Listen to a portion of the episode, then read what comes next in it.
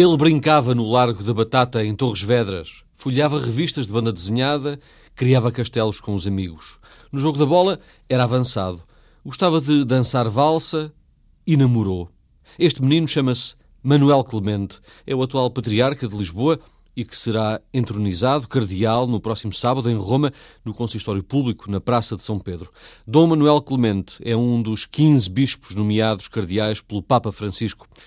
Olá, Rosário Lira. Andaste por estes dias à procura da história de vida deste novo cardeal e encontraste um menino com uma infância normal, mas que muito cedo quis ser padre.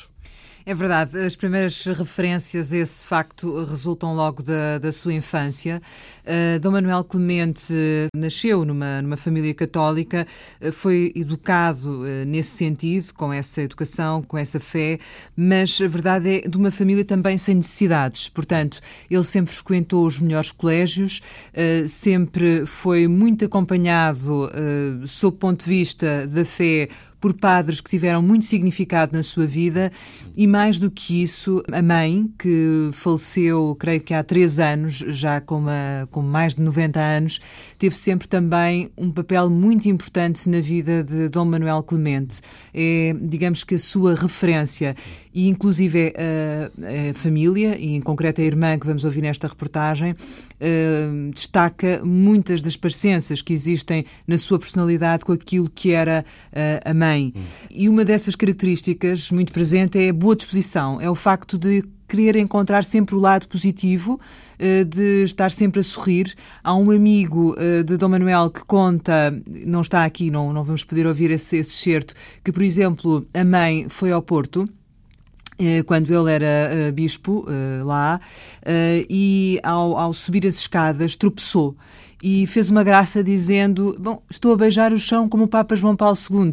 Portanto, esta boa disposição sempre constante, Dom Manuel recadou muito dela nesse aspecto. E percebe-se que ao longo da vida fez muitos amigos, ainda está próximo deles e eles próximo de Dom Manuel Clemente.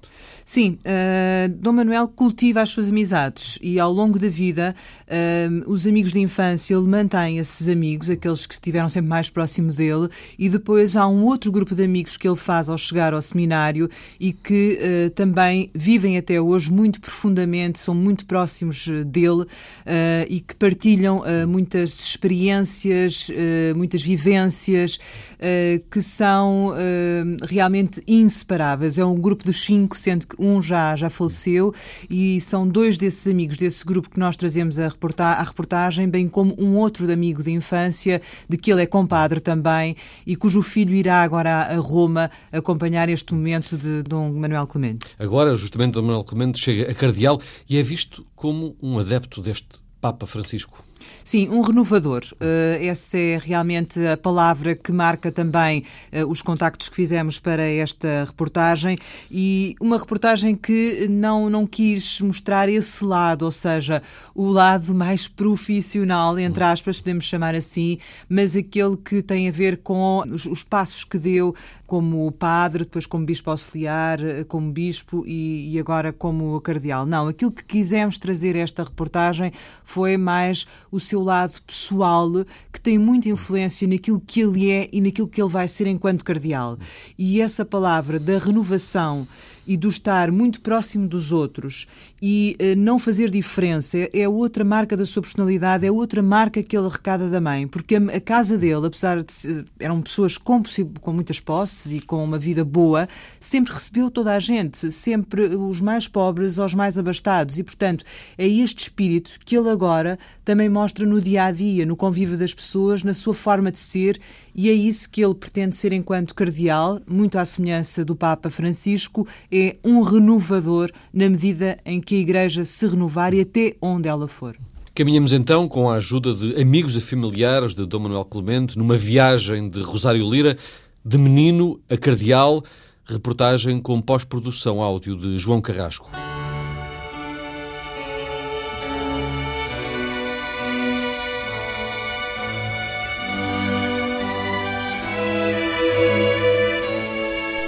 Il prossimo 14 febbraio avrò la gioia di tenere un concistoro durante il quale nominerò 15 nuovi cardinali. Monsignor Manuel José Macario do Nascimento Clemente, patriarca di Lisbona, Portogallo.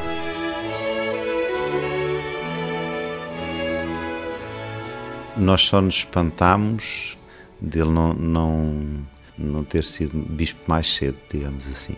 Porque tem, tem a igreja com ele, tem, tem a diocese com ele. Eu penso que quando ele um dia foi escolhido para bispo auxiliar, eh, pensei, ainda vens cá parar, porque depois foi para, para o Porto, ainda virás até cá. E de facto, cá está. Eu tenho acompanhado os degraus que ele tem subido, desde os tempos do liceu, da escola, etc. E este degrau ainda falta um. E eu tenho muito receio, eu não gostava nada, gostava e não gostava, que ele subisse o outro próximo degrau. Para os amigos de sempre, a chegada à cardeal de Dom Manuel Clemente, anunciada pelo Papa no dia 4 de janeiro, não foi surpresa. Era algo natural. A educação que recebeu, a influência da mãe, as suas convicções aconchegaram este momento. Na véspera, à mesa com a família, Dom Manuel recusava essa possibilidade. Lembra a irmã Sofia. Quando soube que ele não estava à espera, aliás, na véspera ele tinha estado a jantar connosco aqui em casa e, e disse: Não, nem pensem nisso, não, não, não vou ser só porque sou patriarca de Lisboa, Papa Francisco, quando achar. Sim, mas não, nem, nem pensei nisso.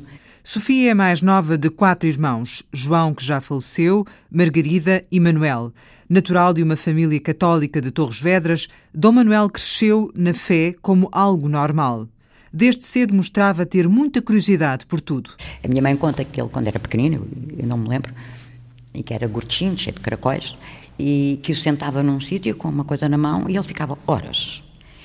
Mas a observar tudo, a tentar ver, a tentar perceber, a tentar uh, sempre, sempre saber mais, sempre, sempre o porquê, não é? Muito. Era o menino dos porquês, como que, antever o futuro, já em pequenino adorava história e histórias. Nós tínhamos um rádio enorme em casa, de eh, tal maneira que eu lá atrás escondia-me. E havia um programa que era da Maria Madalena eh, Pataco, se não me engano, onde se contavam histórias. Eu penso que era ao sábado à tarde uh, e à volta das 5 da tarde. Portanto, isso era fatal. Às 5 da tarde estávamos quietos, sentados em frente ao rádio, a ouvir as histórias. Não? É? foi aí que depois ouvimos as aventuras dos cinco, uh, tudo isso. E, e, e sempre com muita curiosidade por tudo.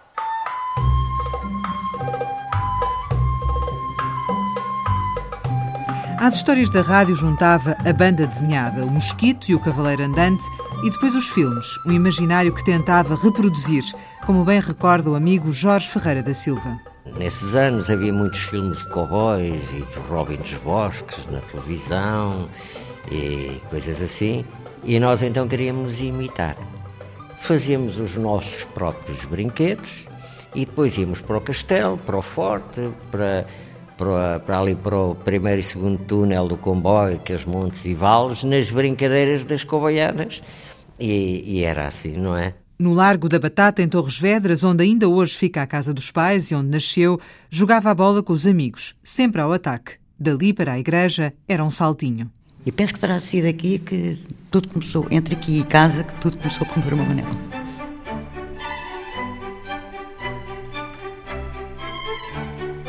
Foi na Igreja da Graça onde conversámos com a irmã Sofia que frequentou a catequese, o teatro, os passeios e a dança, sempre sob o olhar atento de alguém que muito influenciou, o padre Joaquim Maria de Souza.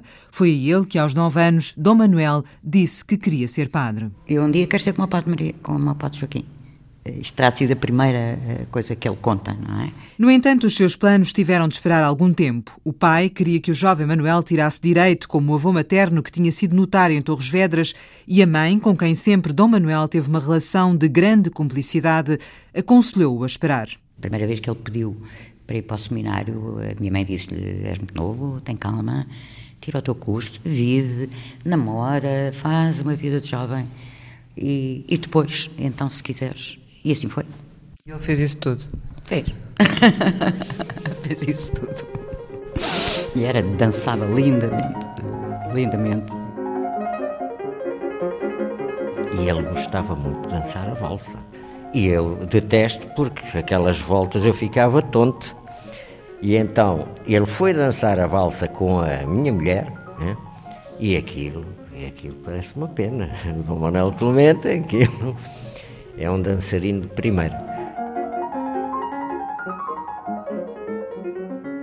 O baile que Jorge Ferreira da Silva recorda foi na altura do carnaval em casa de uma vizinha em Torres Vedras. Depois desta primeira tentativa, sem sucesso, para seguir aquela que era já a sua vocação, resignado ao conselho da mãe, Dom Manuel travou o desejo de ser padre e viveu a vida. Namorou com qualquer rapaz, que eu namorei nessa altura também, teve as suas namoradas, inclusivamente uma delas, a última, foi ao meu casamento com ele. Mas eu não via, não, tu não tens jeito para o matrimónio. E não foi novidade nenhuma para mim e para alguns mais próximos, quando nos disseram que ele tinha ido para o seminário. No liceu, Dom Manuel já tinha aspirações de ampliar os seus horizontes e, passados três anos do secundário em Torres Vedras, pediu aos pais para vir para Lisboa. Esteve interno no Colégio Manuel Bernardes e depois no São João de Brito. Foi aqui que manteve o primeiro contacto com o escotismo. É, é aí que ele depois também entra em maior contacto com o escotismo. Eh, fazia parte de um agrupamento em Lisboa e daí depois eh, formar aqui o escotismo em, em, Torres Vedras. O agrupamento 122. Jorge Ferreira da Silva, amigo de infância, acompanhou-o nesta aventura. Ele é que fundou o agrupamento 122, aqui assim, eu, ele e o Mário Pedro e outros, não é? Foi nessa altura.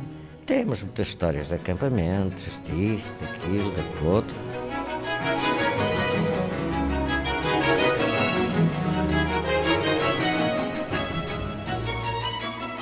É desse tempo passado nos escuteiros que vem à alcunha o penso rápido. Porque perante qualquer dificuldade ele pensava rápido, resolvia logo. Portanto, era o penso rápido. Dom Manuel mantém a sua ligação ao escotismo e hoje em dia os mais jovens, como Daniela Nunes, sabem isso. Recentemente, no nosso acampamento nacional, eh, onde estiveram 17 mil escuteiros, de, de o ver junto dos jovens, a conversar com os jovens. Isso foi muito teve muito impacto, porque deixaram de ver o Senhor Bispo a dar a missa apenas como o Senhor Bispo no contacto humano, no contacto real.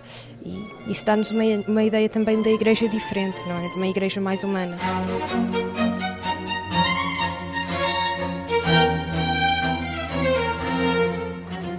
No final do liceu, Dom Manuel Clemente fez a vontade ao pai e foi para direito, mas apenas durante um ano. A história tinha estado sempre muito presente na sua vida e foi o curso de História que acabou por levar a melhor. Nessa altura, apesar de ter casa em Lisboa, opta por viver no Colégio Universitário Pio XII e é lá que conhece o Padre Aguiar e é lá que trava amizade com Reboredo Seara. O saudoso Padre Joaquim António Aguiar, diretor do Colégio Pio XII, dizia sempre, um dia, o, o Macário Clemente chegou junto de mim e disse, fui chamado por Deus. E foi chamado por Deus e chega agora a cardeal da Igreja Católica. No colégio surge o envolvimento maior com a vida académica e a direção do jornal Comunitas. Quando acaba o curso de História, Dom Manuel toma a decisão que vai determinar a sua vida, aquela que tinha aviado a pedido da família. Ainda lecionou durante, durante uns meses e depois com a casa disse aos meus pais, já fiz a vossa vontade, agora vou fazer a minha. Vou para o seminário. E, e fez eh, a vontade dele. Thank you.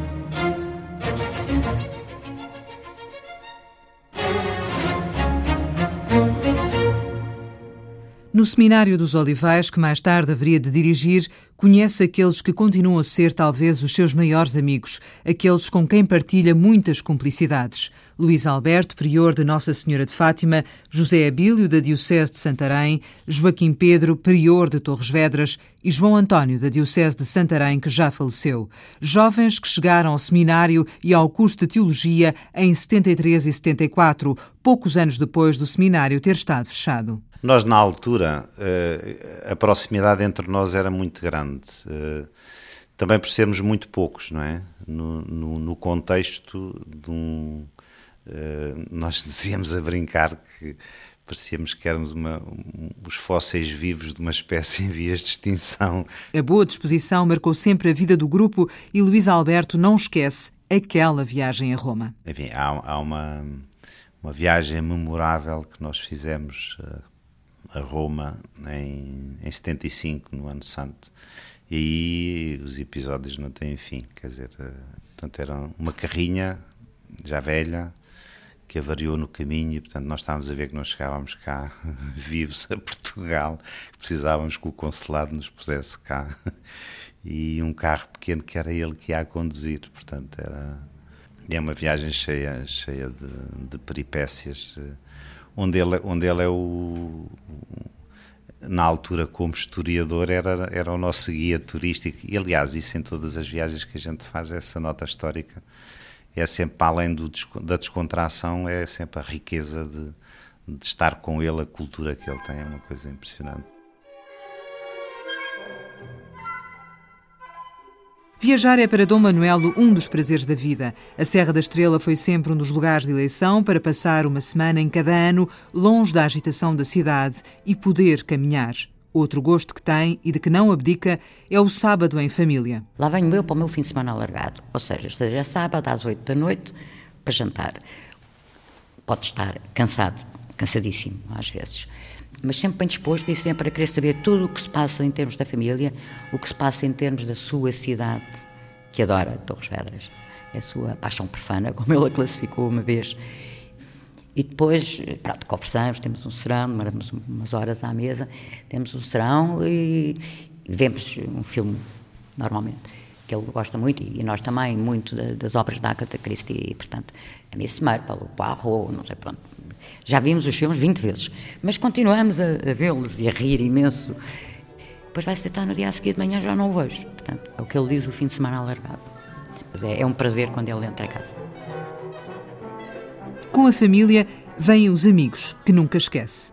Eu conto muito com ele, sempre. aliás, uh, digamos assim, ele não é propriamente o meu diretor espiritual, mas uh, não há nada na minha vida que ele não conheça, porque sempre fomos assim de uma, uma relação muito próxima. E pronto, e acho que ele também conta comigo. Sim, ele estima-me e, e, vejo que sempre que nos encontramos, pois há sempre um gosto no, no reencontro, na, na comunicação. E, e, no privado é o Manel. Um amigo, um homem de cultura, eh, um ser excepcional. O, o mais singular para mim é que sempre que nos vemos, vira-se para mim e diz tu, Fernando, ou tu, Ciara, estás bom. O que significa que ajuda a perceber que o eu e tu é o nós, não é? Eu faço anos, ele liga-me sempre. Houve até uma vez que ele ligou-me e diz-me assim: Olha, Jorge, é só para te dar os parabéns, sabes onde é que eu estou? Eu não sei, se calhar estás do Porto. Não, estou em Jerusalém, de Jerusalém.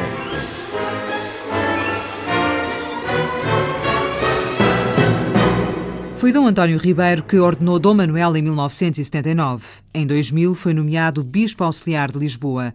Em 2007 assumiu a liderança da Diocese do Porto. Uma mudança que encarou com normalidade. Ele, ele encarou com naturalidade.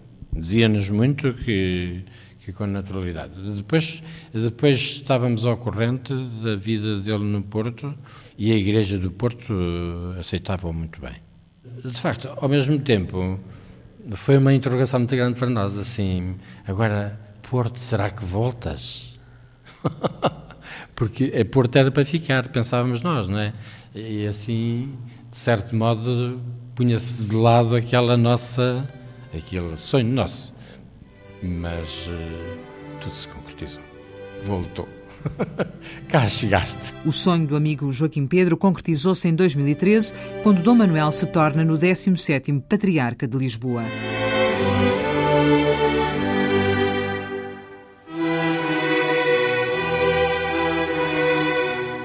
No Porto esteve seis anos e, no momento da despedida, não conseguiu disfarçar a emoção. O que eu tenho verificado de capacidade de avançar e, ainda antes de avançar, de resistir de, não fechar, de manter aberto, de inovar, de criar postos de trabalho, de andar para a frente, às vezes com muito poucos recursos, é admirável. É admirável. E eh, é isto mesmo que eu levo agora para Lisboa, para onde me mandam regressar. Eu levo para Lisboa o Porto. E por isso, meus caros amigos, eu levo para Lisboa o Porto, porque Portugal precisa de ser um grande porto e em todos os sentidos da palavra. E à chegada aos Jerónimos, à Igreja de Santa Maria de Belém, para a sua consagração como Patriarca de Lisboa, Dom Manuel tinha agente do Porto também a recebê-lo. Deslocámos-nos do Porto, eh, não foi um sacrifício, foi com muita alegria e a pessoa merece. E ele não faz distinção de ninguém, absolutamente. Para ele é, é, tão importante uma pessoa com muita categoria como uma pessoa simples, como uma pessoa humilde. Vimos pelo bispo, mas mesmo acima de tudo pelo amigo que ficou no nosso coração e que merece a nossa presença.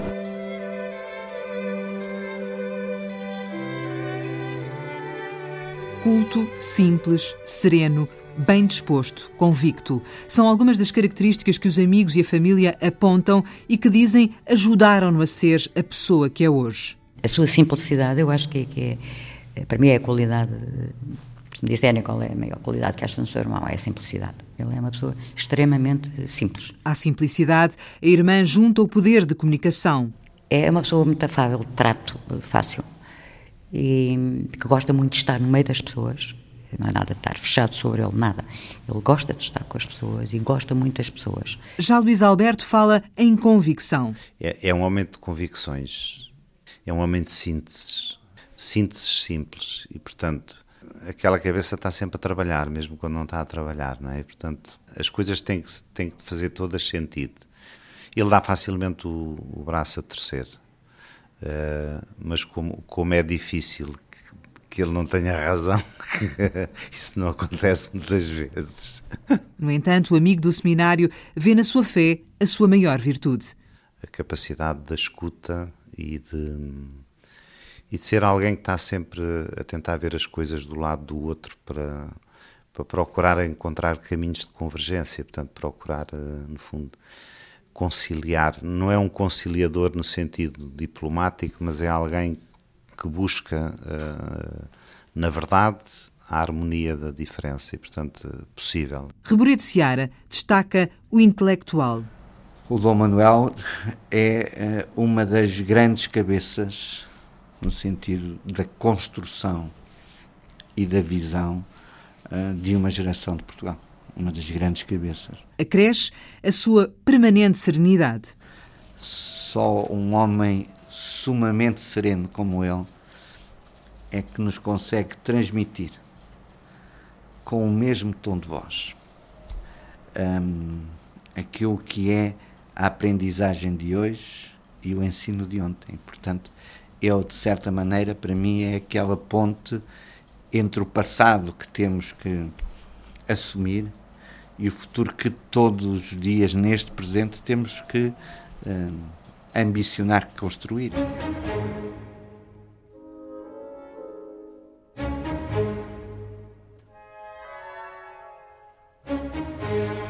Mas como será Dom Manuel recordado no futuro?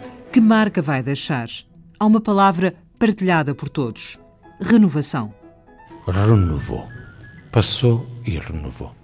Dom Manuel Clemente tem-se manifestado favorável ao caminho de renovação seguido pelo Papa e, quando se soube que seria cardeal, uma escolha pessoal do Papa, mais uma vez lembrou como está disponível para fazer esse caminho. Já estou habituado a ver as coisas da Igreja, elas acontecem de uma maneira surpreendente e, e comprometem-nos sempre mais. É? E, nesse sentido, é, para mim é um é um gosto aí sim em colaborar ainda mais diretamente com o Papa Francisco, com cujo pontificado e com cujo pensamento eu me identifico absolutamente. Como tiveram a ocasião de verificar, eh, aqui eh, cantámos o hino do Sino de Lisboa, este hino, o sonho missionário de chegar a toda a gente. Este é o sonho do Papa Francisco, é o meu também. A afinidade com o pensamento do Papa Francisco é reconhecida. Eu comparo o meu amigo Manel a este Papa. É a mesma coisa. Mas eu tenho receio que, quando for necessário um conclave para substituir este Papa, eu não sei se ele não está metido numa grandalhada, né? desculpem-me a expressão, porque já sei que se o quiser ver tenho que ir lá a Roma, não é? Palavras do amigo Jorge Ferreira da Silva.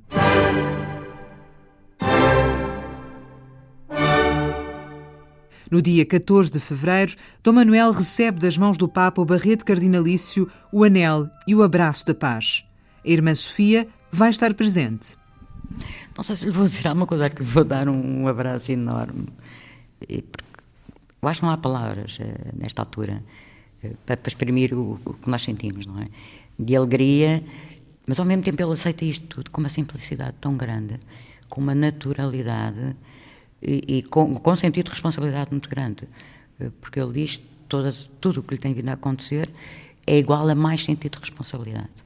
E, mas acho que lhe vou dar um grande abraço e desejar que Deus o acompanhe neste, nesta nomeação que ele teve agora. Os amigos não podem ir a Roma, mas se pudessem, sabiam o que lhe dizer no momento de o abraçar.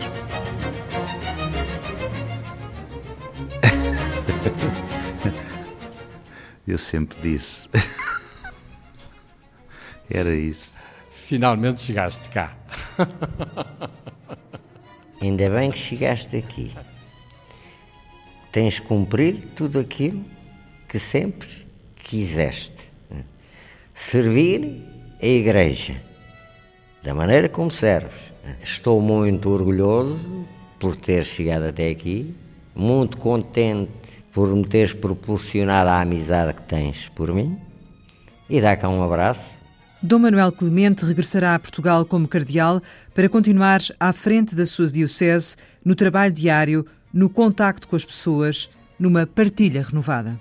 As coisas por si não valem, o que valem são as pessoas, as coisas são coisas. E quando não transmitem nem significam relações, não prestam.